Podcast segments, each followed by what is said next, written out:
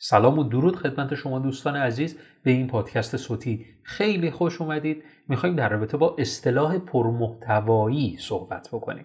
حتما برای شما هم پیش اومده که درون اینستاگرام که خیلی باب شده میگن این محتوا خیلی پرمحتوا بود، و یا خود فردی که این محتوا رو تولید کرده میگه این محتوای من سعی کردم که به صورت پرمحتوایی بتونم ارائهش بدم و خیلی عالی پیش بره. معمولا از این جملات استفاده میکنن. میخوایم در رابطه با همین اصطلاح پرمحتوایی صحبت بکنیم.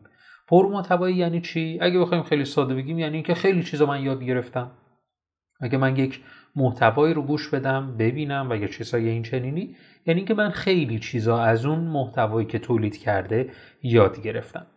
اهمیت پرمحتوایی اونجاست که اگر شما بتونید متوجه بشید پرمحتوایی چه فاکتورایی داره، چه المانهایی داره، اون وقت شما خودتون میتونید محتوایی رو ارائه بدید که انقدر عالی باشه، انقدر پرمحتوا باشه که اون شخص وقتی که این رو میبینه، میشنوه یا میخونه خیلی راحت ارتباط باهاش برقرار بکنه و اون رو در ذهن خودش حک بکنه و اون اهداف کسب و کاری شما خیلی راحت‌تر محقق میشه. ولی چه محتواهایی پرمحتوا محسوب نمیشن؟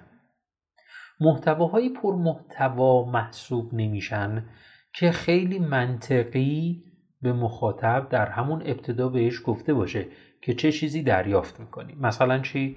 مثلا عنوان یک محتوا، حالا فرق نمیکنه متن باشه، صوت باشه، ویدیو باشه، اینطوری باشه: 8 روش افزایش درآمد. خب با این عنوان ما متوجه میشیم که این در نهایت میخواد 8 روش به من بگه دیگه. خب یه چیزی فراتر از این هست؟ خیر، مگه اینکه آخرش بگه که خب حالا که این 8 رو دیدی میخوام ببرمتون یه جای دیگه، که بعدش حالا اینقدر عالی باشه که بعدش ما قانع بشیم که بریم یه جای دیگه. ولی ما ذوق زده نمیشیم برای این 8 روش. خب 8 روش رو خوندیم، مطالعه کردیم، چیزیه که قولیه که در خود عنوان بیان شده. ولی میخوایم حالا الان در ادامه بگیم که چه محتواهایی پرمحتوا محسوب میشن. محتواهایی که پاسخ به یک چرایی باشه. مثلا به این سوال من خوب توجه کنید: چرا باید لاغر بشیم؟ چرا باید لاغر شیم؟ خب لاغر میشیم که شاید این به ذهنمون بیاد، خب لاغر میشیم که بتونیم لباسهای جذابتری بپوشیم، لاغر میشیم که بتونیم شبها بهتر بخوابیم، راحت‌تر بخوابیم و غیره. ولی اینا جذاب نیستن. اینا چیزاییه که در فکر بداهه ما ذخیره میشه، ولی اینا اصلا جذابیتی ندارن.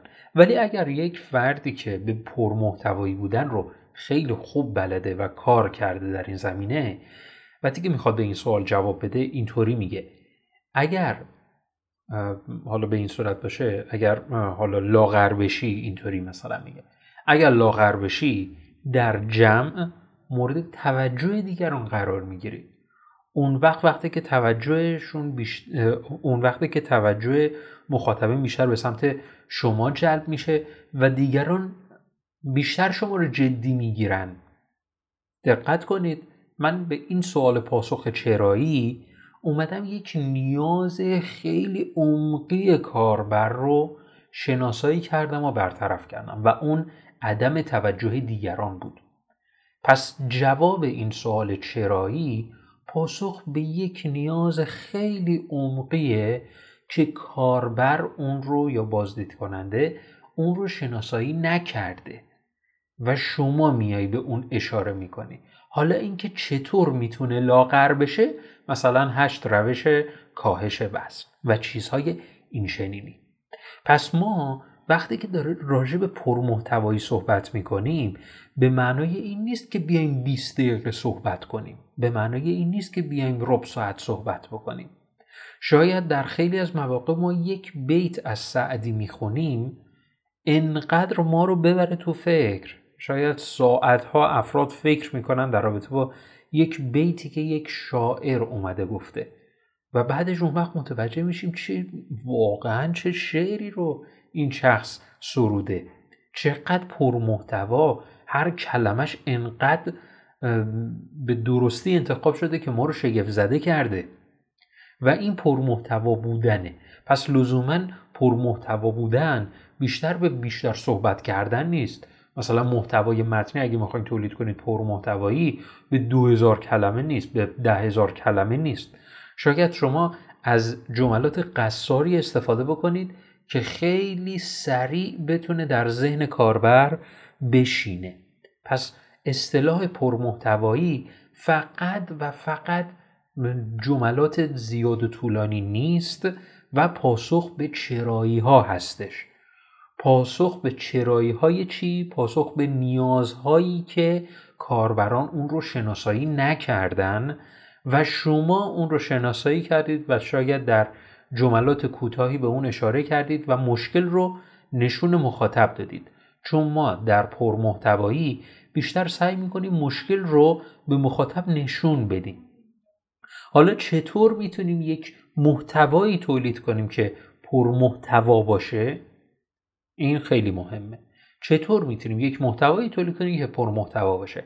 سعی کنیم به سوالات چرایی در ابتدای محتوای خودمون پاسخ بدیم که افراد رو ذوق زده کنیم و بگن که ما چه، این در ذهنشون بشینه که من چه چیز گرانبهایی رو کشف کردم. و اون وقت به راحتی میتونیم کاری بکنیم در ادامه که فرد بیشتر محتوای ما رو بخونه و مصرف بکنه. اگر از این نوع پادکست های مربوط به تولید محتوا میپسندی و خیلی مورد استفاده شما قرار گرفته، حتما درون کامنت این بازخورد رو برای من ارسال بکن تا محتوای بعدی با توجه به این بازخوردی که ارسال میکنید تولید بشه و مجدد اینجا به صورت پادکست درج بشه. منو حتما در اینستاگرام به نام علی اکبر فرج دنبال بکنید که باز هم اونجا محتواهای دیگری رو قرار دادیم. موفق باشین. فعلا خدا نگهدار.